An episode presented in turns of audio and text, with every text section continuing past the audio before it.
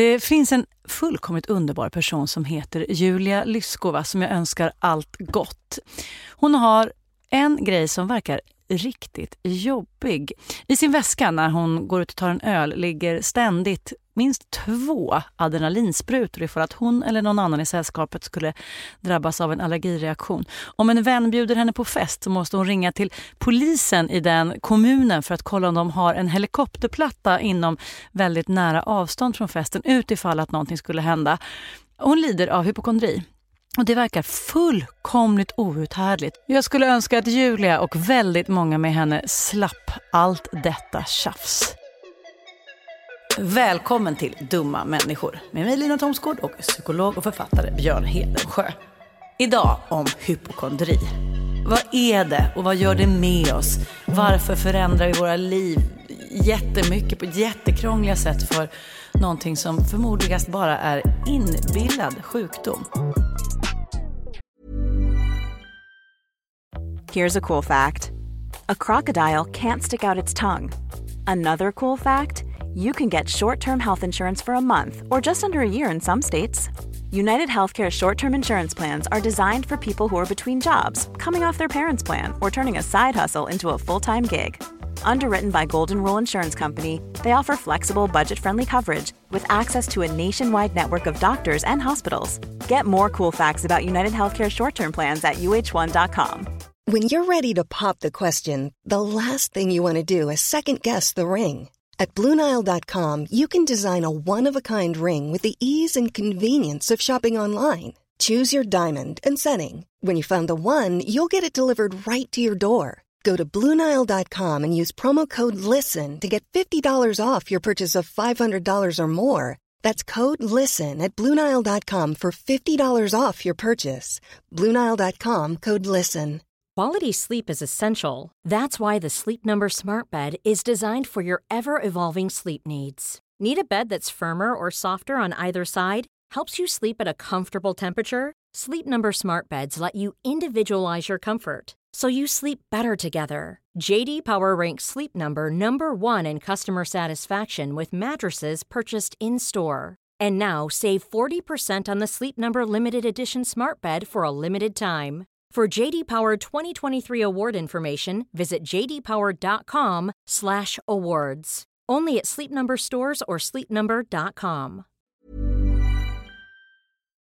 Dumma människor sponsras av Länsförsäkringar. Mm, och Länsförsäkringar är ju mer än bara ett försäkringsbolag. De jobbar ju med bank, lån, pension, försäkringar, alltså alla, hela balletten. Ja. Och det här tänkte jag på i morse när följande sak inträffade. Du vet, jag och Alex har flyttat några gånger och eh, varje gång vi har flyttat så har vi sagt vi ska aldrig mer flytta. Ja. Vi har också sagt vi ska aldrig mer renovera. Du vet, så här, i- inte en kökslucka ska bytas ut, inte en färg ska målas om. Nu är det så här och det här blir toppen. Ja. Och det har vi liksom lyckats hålla i nya lägenheten tills det blev vinter. För vet du vad som hände då? Nej, berätta. Jag behöver ett badkar. Och vet du vad jag då är så glad över? Nej. Att jag har buffertsparat just för såna här grejer. Så att jag sätter över den lilla summan 1600 kronor varje månad på ett litet konto.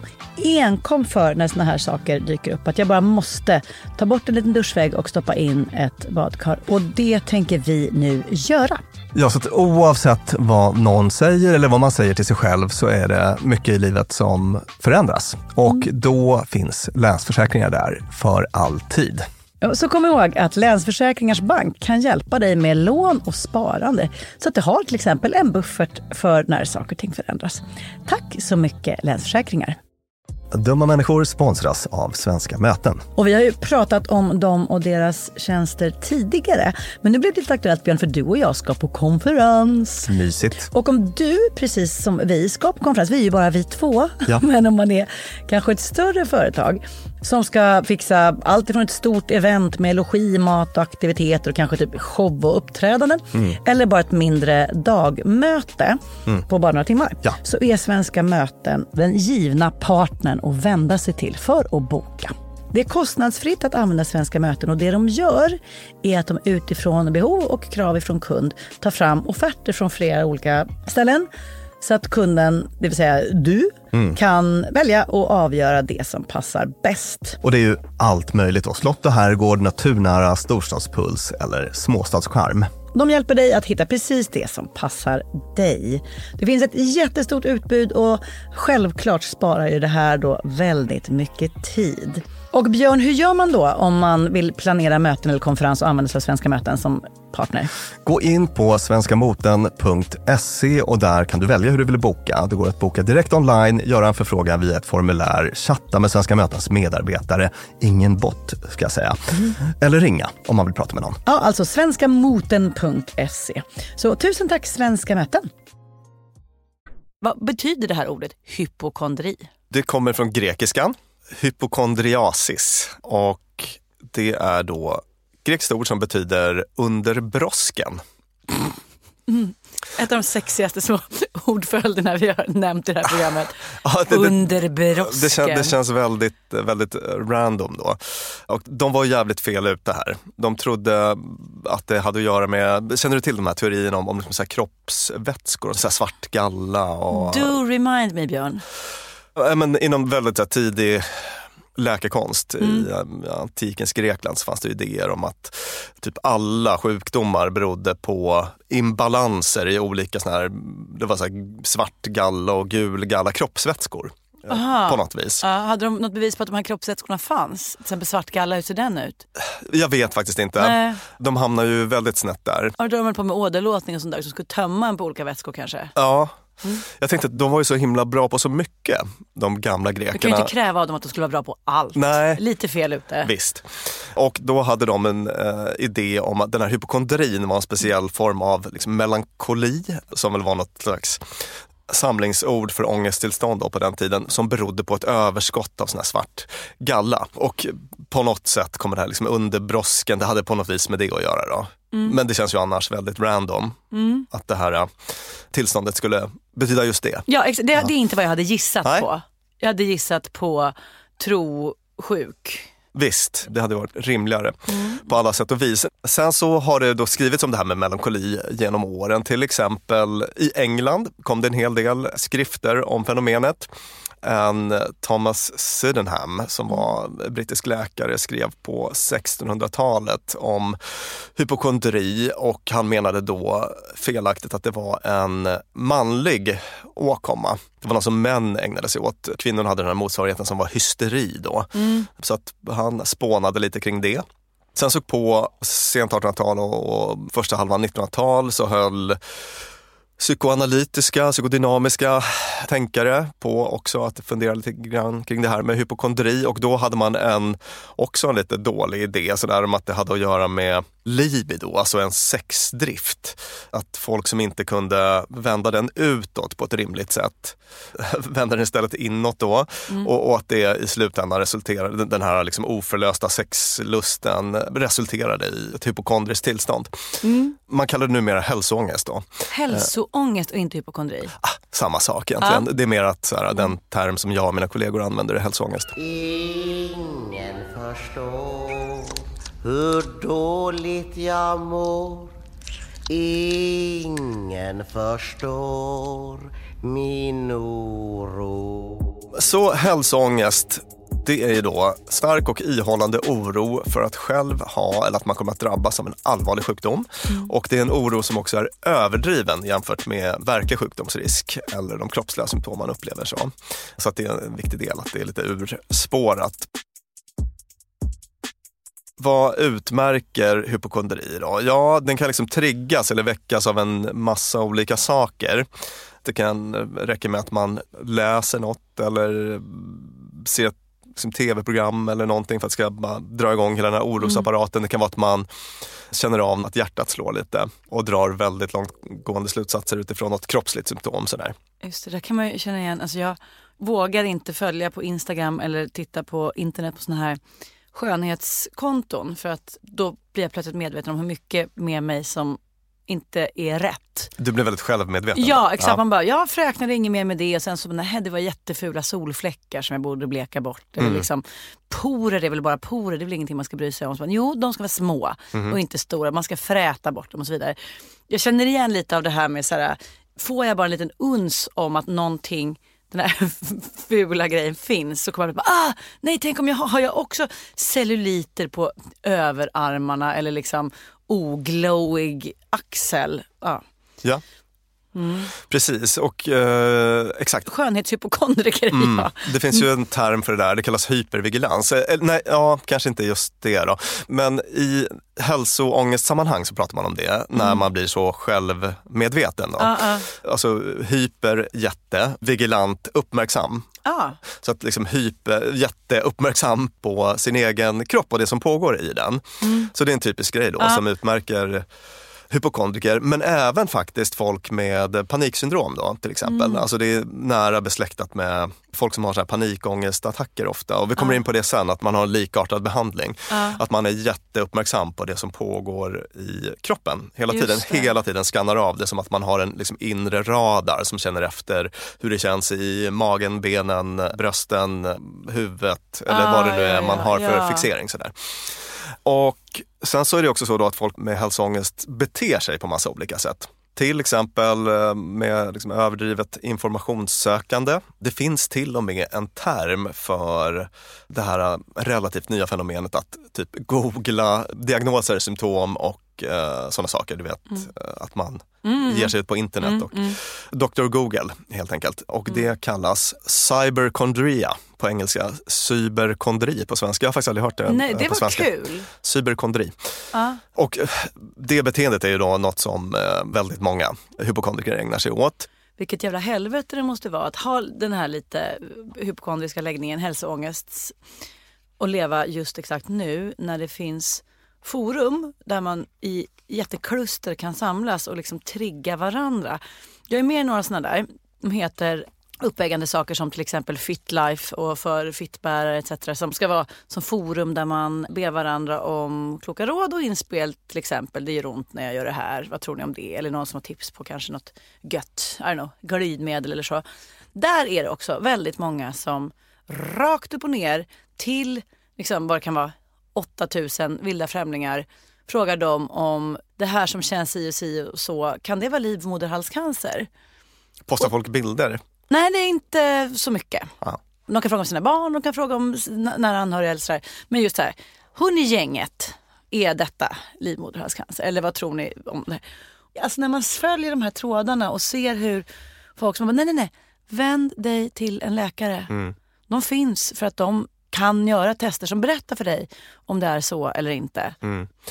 Eh, Och sen så finns det också sådana som helt undviker allt som har med till exempel döden att göra. Och ett annat vanligt beteende då som den här gruppen ägnar sig åt, vad tror du att det kan vara Lina? Jag ser framför mig dig, Julia Lyskova, och funderar på vad du ägnar dig åt.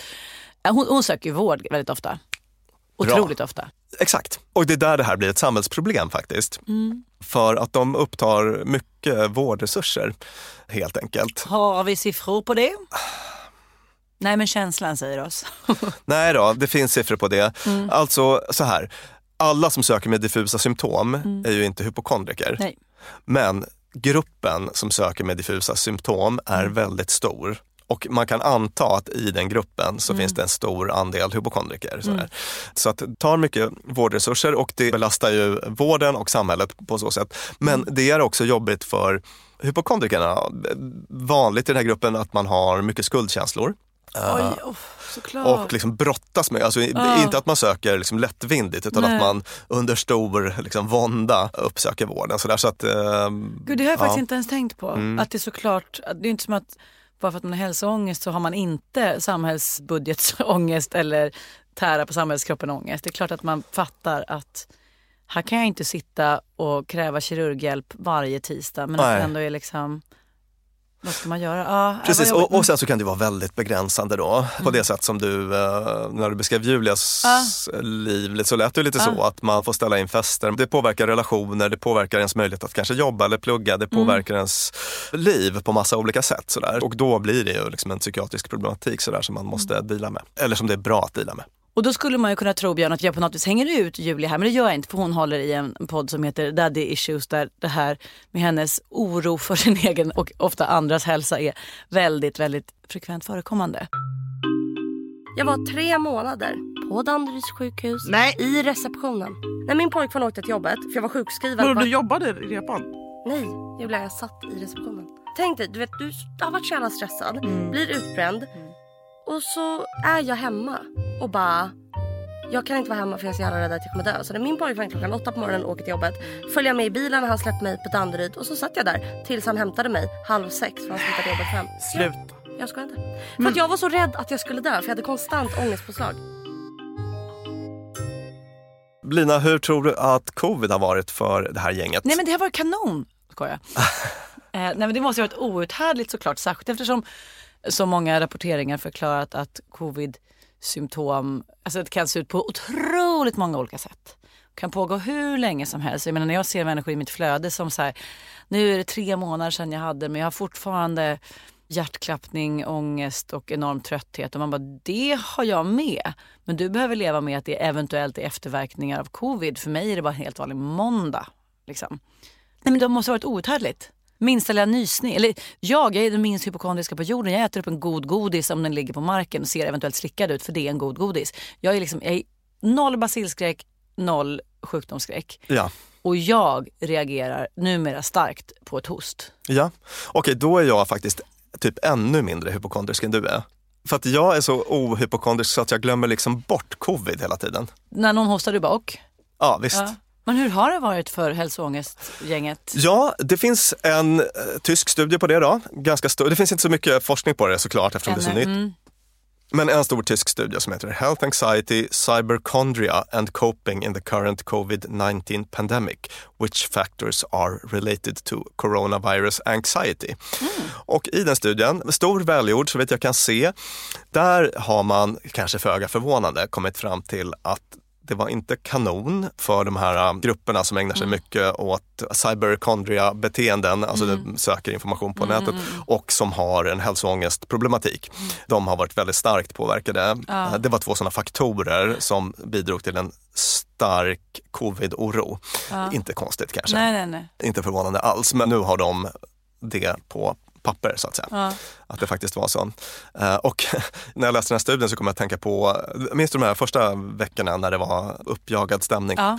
På en arbetsplats där jag var inne och konsultade lite då så var det någon chef där som hade mycket oro, märkte jag, att dela med.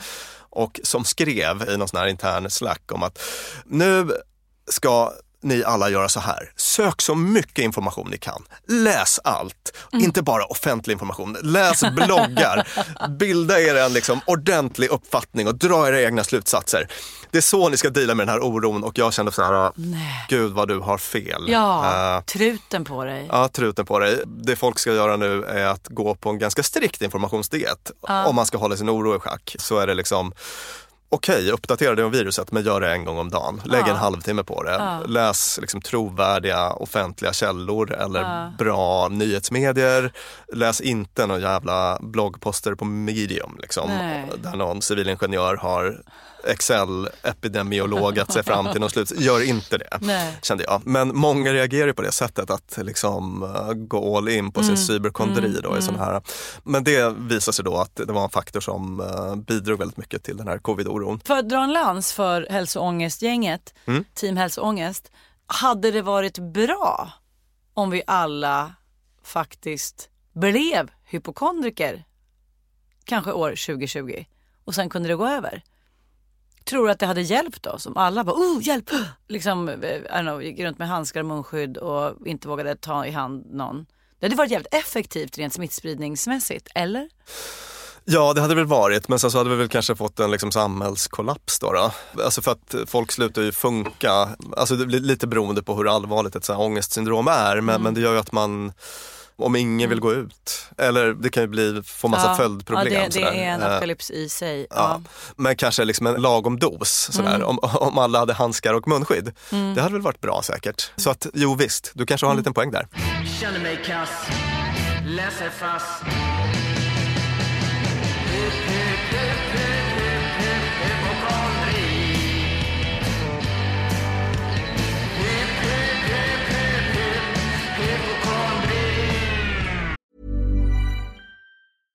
Ready to pop the question? The jewelers at BlueNile.com have got sparkle down to a science with beautiful lab grown diamonds worthy of your most brilliant moments. Their lab grown diamonds are independently graded and guaranteed identical to natural diamonds, and they're ready to ship to your door. Go to BlueNile.com and use promo code LISTEN to get $50 off your purchase of $500 or more. That's code LISTEN at BlueNile.com for $50 off. BlueNile.com code LISTEN. If you're struggling to lose weight, you've probably heard about weight loss medications like Wigovi or Zepbound, and you might be wondering if they're right for you.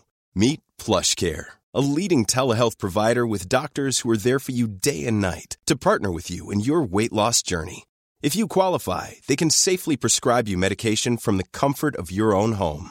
To get started, visit plushcare.com slash weight loss. That's plushcare.com slash weight loss. plushcare.com slash weight loss. There's never been a faster or easier way to start your weight loss journey than with PlushCare. PlushCare accepts most insurance plans and gives you online access to board-certified physicians who can prescribe FDA-approved weight loss medications like Wigovi and Zepbound for those who qualify. Take charge of your health and speak with a board-certified physician about a weight loss plan that's right for you. Get started today at plushcare.com slash weight loss. That's plushcare.com slash weight loss. plushcare.com slash weight loss. Dumma människor sponsras av Tele2 och podden Internetpionjärerna. Björn, minns du när du fick internet? Ja, jag minns kanske inte exakt när, men jag minns det där modemet som höll på att plinga och surra. Sjung modemsången. Ding dong. Typ så. Jag har nämligen fått göra världens roligaste grej. Jag har fått programleda en podd som heter Internetpionjärerna. Och den är av Tele2 och handlar om när Sverige kopplades upp. Alltså från de här första modemen via de stora digitala reformerna. Och det är så spännande hur mycket som har hänt under de här åren. Gud, tänk att man har varit med om det här. Tänk att man, och just sådana som du och jag som både minns ett liv helt utan internet och som samtidigt inte skulle klara sig en kvart Nej. utan. Precis. Podden tar avstamp i år 1996 när internet utsågs till årets julklapp. Sen följer vi då den här digitala utvecklingen och användningen av den digitala tekniken via vet, BankID, bloggar, internethumor och alla möjliga roliga människor som intervjuas, till exempel David Sundin, Ebba von Sydow och så vidare. Och den här podden, Internetpionjärerna, om när Sverige kopplades upp, finns ute nu. Rusar till poddspelaren. Ja! Tusen tack Tele2. Dumma människor sponsras av Claritin. Ja, för nu är det ju vår och vårkänslor spirar. Mm. Även jag får, jag har liksom varit ihop med min kille i snart ett decennium och blir vårkänsla. Lite vårrusig. Ja, jag vill, jag vill ut och hålla hand och springa över en sommaräng. Ja. Då kan man tänka att det är synd om dem som inte kan det. Det är rätt många ja. Det är det. Ja. Och det märker man alltid på just våren. För det är då de kommer in på kontoret och när alla andra är så uppspelta över att gatorna är sopade och solen gnistrar så är det liksom bara rinnande ögon, rinnande näsa, det Min kliar. pappa till exempel, pollenallergiker som älskar att påta i trädgården då. Och det vill man ju att han ska kunna göra. Och det är där vårt budskap från Clarityn kommer in i bilden. För det, Clarityn ger vårkänslorna en chans för allergiker. Det är antihistamin vid tillfälliga allergiska besvär, till exempel pollen, pälsdjur eller dammallergi, som ger snabb effekt inom en till tre timmar. Och besvären lindras i hela 24 timmar. Clarityn, en tablett och sirap, Loratadin, är receptfria läkemedel vid tillfälliga allergiska besvär hos vuxna och barn över 6 år och kroppsvikt över 30 kilo om du tar tablett. Du ska inte ta Clarityn om du är gravid eller ammar. Läs bipacksedeln noga innan du tar Claritin, särskilt om du har en leversjukdom eller ska genomgå hudtester för allergi. Och kontakta läkare om du inte mår bättre eller om du mår sämre efter sju dagar. Och kontakta alltid läkare vid användning längre än tre månader. Och mer om det här kan du läsa på bayer.se. Tusen tack Claritin. De var människor sponsras av Arlanda Express. Och du och jag, Björn, var ju på en jobbresa. Upp till Kiruna. Där var det ljuvligt. Verkligen. Och när vi sen landade för att komma hem så hade jag ju planerat på ett Lina Thomsgårds sätt. Skulle hämta barnen goda 45 minuter efter landning. Jag fick oerhört bråttom och istället för att springa ut och ställa mig i den långa taxikön så vrålade jag till dig. Det här var faktiskt det blev en rolig scen. Ja. När jag såg hur det stod så här Arlanda Express två minuter och jag bara Björn, jag måste ta den!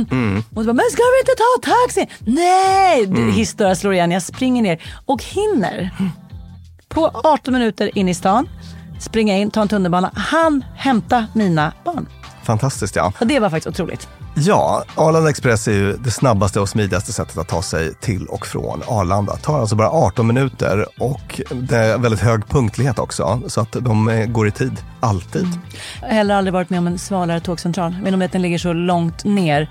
Men när man har sprungit snabbt för att hinna med det här tåget, för att man har, min, alltså man har sekunder som man inte kan avvara.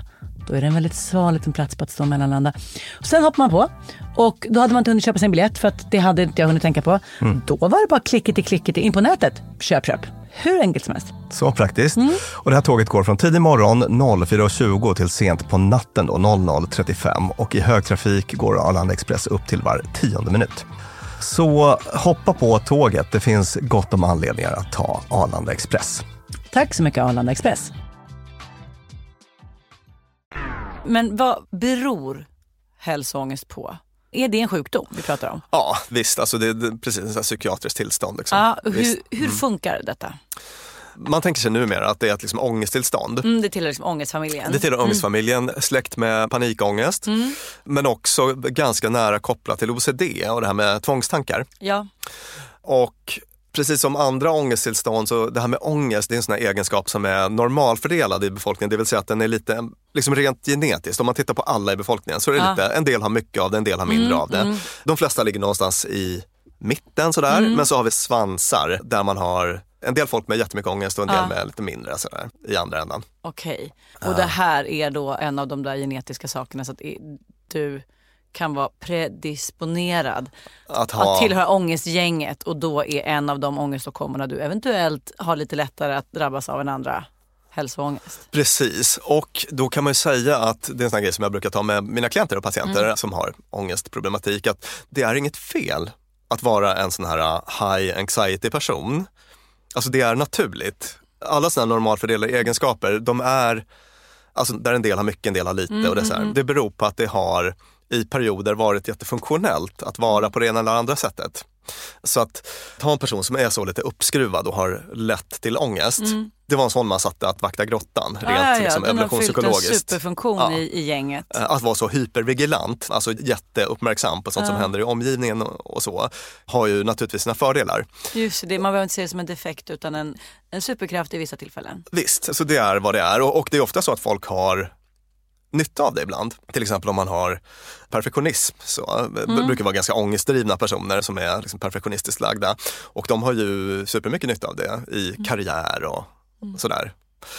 Men sen blir det problematiskt när det går över den här liksom diagnosnivån då och ställer till det för en, liksom hindrar relationer, jobb eh, och fuckar livet kort sagt. Då.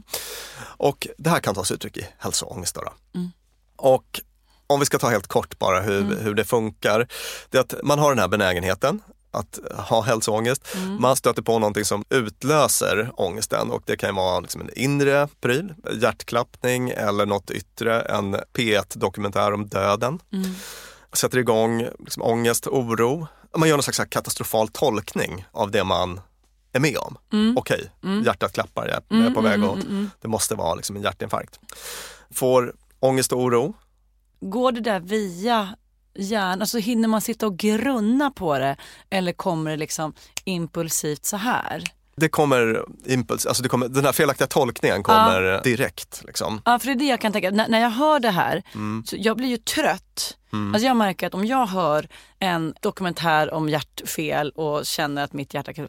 Då är jag liksom lite, jag pallar inte ta det på allvar eller börja fundera på om hit och dit. För man bara, äh, jag vill äta popcorn. Alltså jag, jag liksom energisparar så att jag inte tänker på det ens. Och sen föreställer jag mig att många rationellt kan fundera bort den där ångesten. Men det vi har att göra med här är liksom en expresssnabb, alltså ångesten kommer direkt. Och då är det liksom för sent att börja fundera sig ur det. Ja, Ja. exakt, precis. Och du är på något bra där, för det här är en sak som jag nästan tar upp med alla, eller det jag tar upp det med alla mina ångestpatienter. Och det är att, för, för att precis så som du beskriver, så de säger ofta själv att jag förstår att det här är irrationellt. Alltså jag vet intellektuellt att jag inte har 22 olika cancerformer. Mm. Eller... Och att de skulle blomma ut just på midsommarfesten Ja. på den här ön är väldigt liten. Och det är samma sak med liksom alla ångestsyndrom, alltså så här, fobier också. Så här, jag vet att den där liksom, kungspudeln inte kan ha ihjäl mig. Mm. Men det känns så. Så att jag brukar använda den här metaforen att det är som att man har en tänkande hjärna och en känslohjärna som är Just liksom det. helt parallella spår. Och, och det är lite grann det som du är inne på här också, att, Ja. att den här uh, felaktig tolkning och så kommer rädsla, ångest eh, direkt och liksom trumfar det här liksom resonerandet. Och det lär ju inte göra det lättare för den som lider av det. Att Nej. man dessutom vet att så här, det här är inte rimligt men just nu känns det jävligt rimligt. Alltså att man liksom vet att man är fel ute. Det måste ju Visst, vara dubbelångest. Det, det blir det, för att då adderas ett lager av liksom självkritiska tankar, Ja, skuldkänslor och sådana ja. saker. Så att det, det är jättejobbigt, verkligen.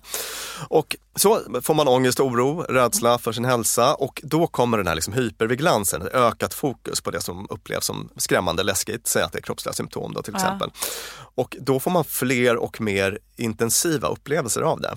Så att eh, om det är ett inre symptom, du vet, Ja. du sitter och tänker på din mage hela tiden, Ja, då kommer du att liksom uppleva illamående oftare också. ja.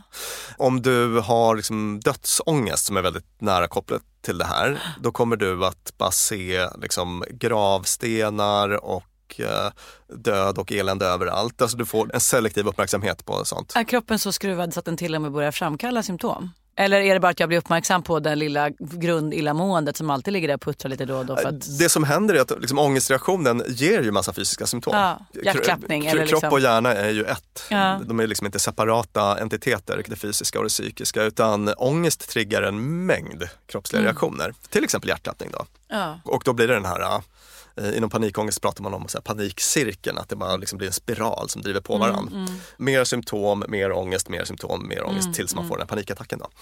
Och eh, så kan det vara även inom den här hälsoångestbiten. Mm. Då. Och då sätter man igång med massa olika hälsoångestbeteenden, till exempel eh, Dr. Google. Man läser på om bröstcancer 24-7, Mm. ännu mer ångest, oro, rädsla, ännu mer ökat fokus Mm. på det som upplevs som skrämmande, ännu fler och mer intensiva upplevelser av det här. Är du med? Och, och, ja, och du får Ja. också ofta fler symptom på fler sjukdomar. Alltså till och med jag.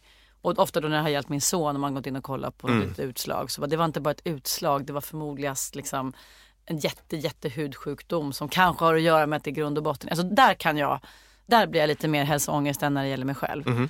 Det vill säga mitt barn. Men att just så här, ger du ut på internet så kommer du inte bara hitta mer information om just den lilla åkomman du tror. Utan du på köpet får en jävla massa andra. Och det luriga här då, det är att de här uh, hälsoångestbeteendena, till exempel att söka jättemycket information eller att dra till vårdcentralen och sådär, alltså det ger en kortsiktig lindring. Mm. Skönt i stunden. Och det är det som är problemet för då kommer man bara göra mer av det. Man kommer liksom Ah, knark, man Ah, kommer knarka den här typen av beteenden som förstärker ångesten på sikt. Då. Jag är medveten om att jag har hypokondri, men sen när jag väl är sjuk så är jag medveten om att det är döende. Hur gör man för att minska sin hälsoångest? Vad säger du till en klient eller patient som lider av det här? Vad är tricket? Men det finns faktiskt behandling som funkar bra. Så det, det jag vill skicka med er allra först är att så här, hopp, det finns jättebra behandling. Alltså kanon. Och eh, den är så här beprövad och funkar ofta. Den är lite jobbig. Det är svårt. Mm. Särskilt i början innan man eh, får effekt sådär. Men- hear us out kan man säga. Jag tänkte jag skulle dra dem steg. Ska vi ta en sån här eh, lista? Ja, Och det här är sånt som man kan eh, lyssna på och ta till sig om man vill. Men jag ska säga det att eh, har man riktig eh, handikappande hälsoångest, hypokondri, eh, sök hjälp. Sök Mm. och få hjälp på vårdcentral eller internetpsykiatri eller så.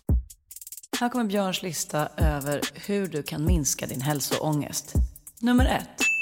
Ja, men det första är att man ska liksom känna igen sina hälsoångestbeteenden för det är sånt som man bara gör på autopilot ofta. Alltså man bara håller på. Man bara stämmer av och kollar och grejer. Vad gör du när oron dyker upp? Så att då får man eh, registrera de här under en period, föra en dagbok typ.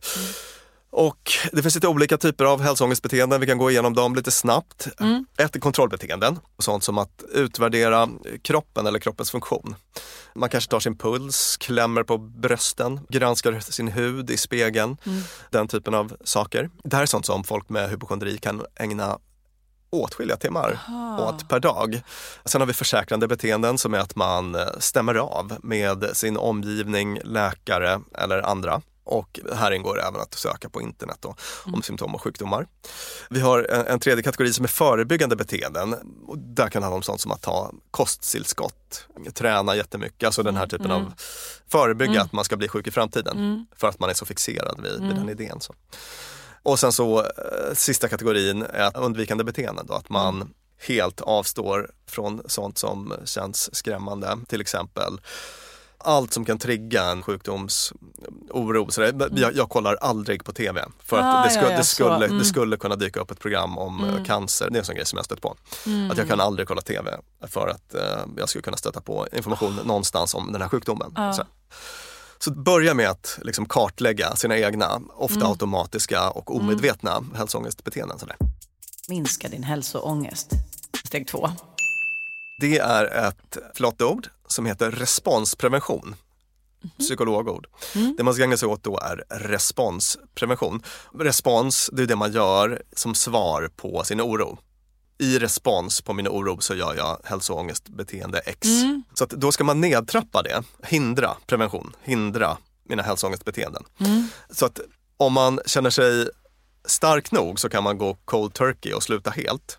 Med alla de här sakerna vi sa på listan alldeles nyss. Ja, det brukar ofta vara svårt att få till direkt. Ja. Men, men säg att jag oroar mig jättemycket för eh, någon neurologisk sjukdom, alltså Ja. vad vet jag, MS eller Ja. eh, någonting sånt. Och läser 18 timmar om dygnet, sitter jag och surfar på det. Mm. Att liksom bara lägga av är en extrem variant av sån här responsprevention. Mm. Sen så är det att gå från 18 till 0 timmar är ofta svårt. Då. Mm. Så, att, så att ofta är det rimligare att börja med nedtrappning och det kan man göra på lite olika sätt. Till exempel att eh, okej, jag ska läsa på om den här sjukdomen max en timme om dagen. Jag, jag, ska Mm. gå från liksom sex till en timme om dagen. Vi börjar med det, det är tillräckligt knepigt. Då, då. Och sen så trappar man gradvis ner det. Mm. Sen kan man också planera tid att så här, på måndagar klockan 16 kan jag få en halvtimmes sjukdomsgöttande. Steg tre. Här är det dags för ett nytt flott ord. Är du redo? Ja, alltså jag älskar flotta ord. Jag vet. Interoceptiv exponering kallas det här. Där exponerar man för kroppsliga symptom. Att lära sig att fullt ut vara i de kroppsliga symptom man är rädd för. För säg till exempel då att du är otroligt uppmärksam på hur det känns i din mage för du är orolig för magcancer. Det är liksom din grej. Sådär. Väldigt uppmärksam på hur det känns i magen. Då kommer du så fort du liksom känner de symptomen, vilket du kommer göra ofta för att du är så uppmärksam på det. Då kommer du att bara kasta det ut på internet kanske som en respons på det. Men att träna på att faktiskt vara i de här symptomen, att liksom ha dem och ändå liksom stå ut, göra annat, inte bli helt styrd av det. Ja. Det kan man träna på genom att exponera för beteendena. Så att det är en sån grej som jag gör i rummet ibland, att nu ska du och jag bara sitta och känna hur det känns i våra magar i fem minuter. Och det här är en svinjobbig övning såklart för folk som eh, ja, men, oroar sig för magcancer, sitta och tänka I aktivt, fem, bara sitta och i tänka fem minuter med, på med magen dig. i fem ja. minuter är inte, det är ingen nice. Det, det intressanta är då, bara som en eh, liten parentes om hur det här med eh, hypervigilans eller, eller det här jätteuppmärksamheten på Mm. den egna kroppen, hur det funkar. Att om jag som inte är hypokondrisk sitter och tänker på min mage i fem minuter Mm. så kommer jag också att uppleva obehag. Om vem som helst gör det så kommer Mm. man börja må lite illa. Så att det där med var man har sin uppmärksamhet placerad är en jätteviktig faktor för välmående och så förmåga till riktad uppmärksamhet, att kunna skifta fokus utåt och så. det. Är liksom en viktig sak för att kunna må bra. Och det kan också vara, liksom interoceptiv exponering kan vara att framkalla hjärtklappning till exempel. Så om du är en person som tycker det är jävligt obehagligt med hjärtklappning, ja, men gå i en trappa, ut och jogga, liksom lite sånt, att man får liksom framkalla det. Sådär, det som man tycker är mest obehagligt. Steg fyra. Exponering in vivo, ute i verkliga världen, in vivo i livet. Va? Utanför den egna kroppen då så att säga. Och där är det exponering för yttre fenomen, saker och situationer i verkliga livet. Och jag menar, jag har kört sådana grejer som att om, om jag har någon som är väldigt, väldigt orolig för cancer, ja men då, nu ska du titta på den här dokumentären. Och så, alltså om man har jättemycket undvikanden så kan det vara en bra grej att göra då. Och man får ta det lite steg för steg, man inte göra det för svårt. Sådär. Men det, här är så, det, det funkar. Det här är så här psykologi, matte. Alltså om man är i situationen och exponerar för ångesten så funkar det alltid. Wow. Steg fem. Exponera för katastroftankar och då är det till exempel ofta rädsla för döden. Väldigt ofta kopplat till dödsångest det här. Hänger jättenära ihop med dödsångest. Och ofta kommer det liksom i par, sådär att jag är orolig för sjukdomar och för min egen död. Så att då, en sån här övning som, som också känns väldigt kan vara lite svår att sälja in om man säger så, men som ibland funkar jättebra, det är att man får, om det är en person som har otroligt mycket obehag kopplat till tankar på sin egen död och sådär, ja men berätta liksom exakt vad det är du tycker är läbbigt. Ja men det är så här att tanken att ligga där på dödsbädden och familjen står intill och ibland är det så att, att det, det är så här kanske, kanske smärtan vid dödsögonblicket eller den här sista tiden på sjukhuset. Ibland är det det här att existentiella, att liksom inte finnas mer, som är väldigt obehagligt. Och då får man liksom berätta en historia om det. Så att då får patienten eller klienten göra det här otroligt jobbiga att bara sätta sig ner och skriva en berättelse i liksom jag-form, presens, om hur det är i the afterlife till exempel. Att vara i det här liksom tomma intet. Och om det är det som är liksom katastroftanken, är du med? Eller att ligga i den här sjukhussängen med terminalcancer så, och bara Alltså till och med jag får slutet. ångest av detta. Ja. Och du vet var jag är på spektrat. Visst, Nej, men döden är ju en svår grej för vem som helst. Sådär. Mm. Och, ehm, jag läste någon artikel där med någon forskare som hade en idé om att nästan all ångest härrör från så här underliggande liksom, dödsångest, att det är något som vi alla måste liksom, deala med. Den sätt. tänker jag mig också är lite sund. Mm. Tänk så bryr vi oss inte om att dö. Hur skulle det se ut då? Visst. Det, är väl bra att inte tycka att det är kanon med döden men samtidigt att förstå att det ingår i liv och alltså måste vi hantera. Att det Ja, känns oskönt. Precis. Jag vill då hävda att eh, hypokondriker ska inte vårdas på sjukhus. Eh, du kan inte ha mer fel. Hypokondriker, alltså sådana som tror att de är sjuka, ska vårdas på sjukhus av sådana som tror att de är läkare. En sak som jag kommer att tänka på nu, Mm. det är det här med att anhöriga eller folk i omgivningen, ett litet medskick till dem, Mm. det är lätt att man blir medberoende till en sån här person.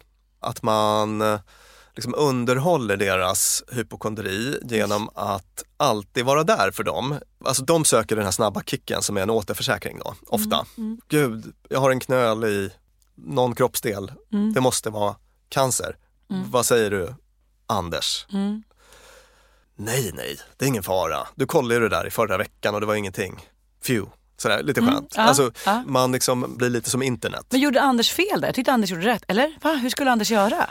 Anders bistår där lite grann med sån här liksom, ångestreduktion när det kanske vore faktiskt bättre att liksom, exponera lite Men du, det ja, det kan vara cancer. Tänk om. Den ser riktigt jobbig ut den där knölen. Är det så Anders ska säga? Om man ska vara krass så, ja, man kan aldrig riktigt veta. Liksom. Shit vilken jävla mindfuck. För det, det trodde jag ju inte. Nej, Jag precis. tänkte mig att man kanske skulle vara ännu mer barsk och bara du det är inget jävla tjafs med din knöl, lägg av. Men Alltså det man gör är att man, liksom, man hjälper den här hypokondriken att få sin lilla kick när den frågar om sjukdomsgrejer Ah, ah, ah. och då kommer det bli mer av sånt framgent. Den kommer komma tillbaka oftare till Anders med den typen av frågor. Det är en lurig grej med ångest Mm. överhuvudtaget att man blir lätt medberoende genom att så att säga alltid lugna den här äh, ångestridna Mm. frågeställaren eh, så att den kommer att liksom fortsätta med den typen av eh, försäkringssökande beteenden. Så att det är en sån här uppgift jag ganska ofta ger då till hälsoångestpersoner. Att så här, ja, men hur ofta frågar du din syrra om något kroppsligt symptom? Och så får personen räkna lite på det. Ja, i snitt 16 gånger om dagen. Okej, då kör vi cold turkey på det hälsoångestbeteendet. Du ska sluta. Du ska sluta fråga din syrra. Och eh, då kan det ibland vara bra att ta in den här anhöriga också i behandlingsrummet och säga att, etablera att det eh, även för syrran. Japp, för att man eh, vill väl men det blir lätt att man liksom underhåller ångestproblematiken. Sådär. Vi säger att jag är rädd för att jag har fått cancer. Då säger jag till folk så här, som känner mig. Lova att jag inte fått cancer. De bara, jag lovar att du... Jag får lovningar som jag kallar det varje dag. Du vet det här jag sa i början om den otroliga Julia Lyskova och helikopterplattor när hon ringer och kollar att de finns. Det är faktiskt helt sant. Och när Julia berättade det här för mig så beskrev hon hur hon hade liksom ringt till polisen i kanske Norrtälje kommun och var så här, hur ser det ut? Har ni några ambulanshelikoptrar? Några poliser? Finns det en helikopterplatta där? Och de var så här, hur så? Hon bara, tänk om det skulle hända något? så insåg hon först när hon la på att hon hade låtit som århundradets mest hotfulla terrorist. Som här, det kanske skulle hända något, jag vill bara att ni ska veta.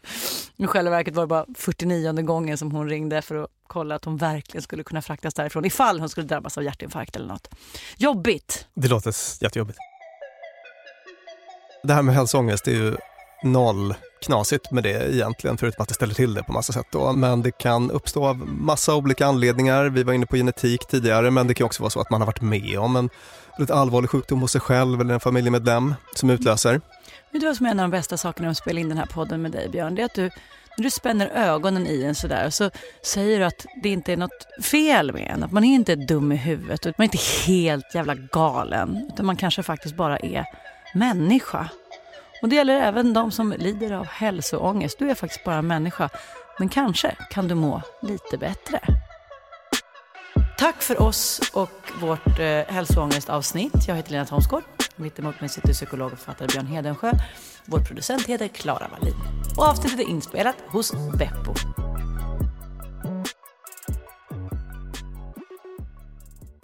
Dumma människor sponsras av IKEA. Om det är något jag lärde mig som inredare av kontor, när jag jobbade inte som inredare av kontor, jag var ett vanligt chef på ett kontor Ja. Mm. som behövde inredas, Mhm. så var det hur viktigt det var att den inredningen vi hade, stolar, bord, skärmar, allt sånt, var flexibelt. Ja. Vi började som två personer, vi blev åtta personer, ibland var vi tolv personer. Mm. Så vi behövde både bli fler, vi behövde stuva om och Folk har lite olika behov. ibland behöver man vara avskärmad och ibland inte. Exakt. Och det här är någonting som IKEA kommer att hjälpa oss med, med den nya kontorsserien som är både flexibel och smart inredning och den heter Mittzon. Zon med Z, Mittzon. Och mittzon består av höj och sänkbara skrivbord, akustikskärmar, fällbara bord och växtväggar på hjul. Så det är enkelt att skapa trivsamma arbetsytor med plats för både möten och eget fokus. Och det är framförallt enkelt att skapa de här flexibla ytorna. Alltså att man kan förändra och anpassa efter aktiviteter och nya arbetssätt. En sån här grej är ju det här med hybridarbete. Du vet Mm. att man jobbar lite hemifrån, lite fysiskt på arbetsplatsen. Just och det. det ställer ju verkligen helt nya krav på det fysiska kontorets roll. Man behöver en helt ny flexibilitet och bekvämlighet. Och det här är ju varför IKEA grundades i Älmhult 1943 för att skapa en bättre vardag för de många människorna. Så upptäck mittzon och mer om detta kan du läsa på ikea.se företag. Tusen tack IKEA! Normally, being a little extra can be a bit much, but when it comes to healthcare, it pays to be extra. And United Healthcare makes it easy with Health Protector Guard fixed indemnity insurance plans. Underwritten by Golden Rule Insurance Company, they supplement your primary plan, helping you manage out of pocket costs without the usual requirements and restrictions like deductibles and enrollment periods. So when it comes to covering your medical bills, you can feel good about being a little extra. Visit uh1.com to find the Health Protector Guard plan for you.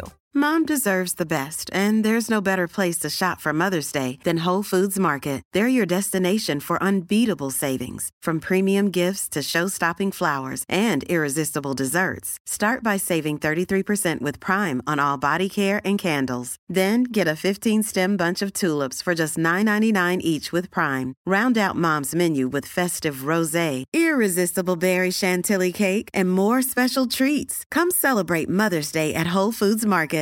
Even when we're on a budget, we still deserve nice things.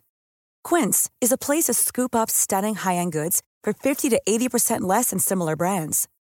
They have buttery soft cashmere sweaters starting at $50, luxurious Italian leather bags, and so much more. Plus, Quince only works with factories that use safe, ethical, and responsible manufacturing. Get the high-end goods you'll love without the high price tag with Quince. Go to quince.com/style for free shipping and 365-day returns.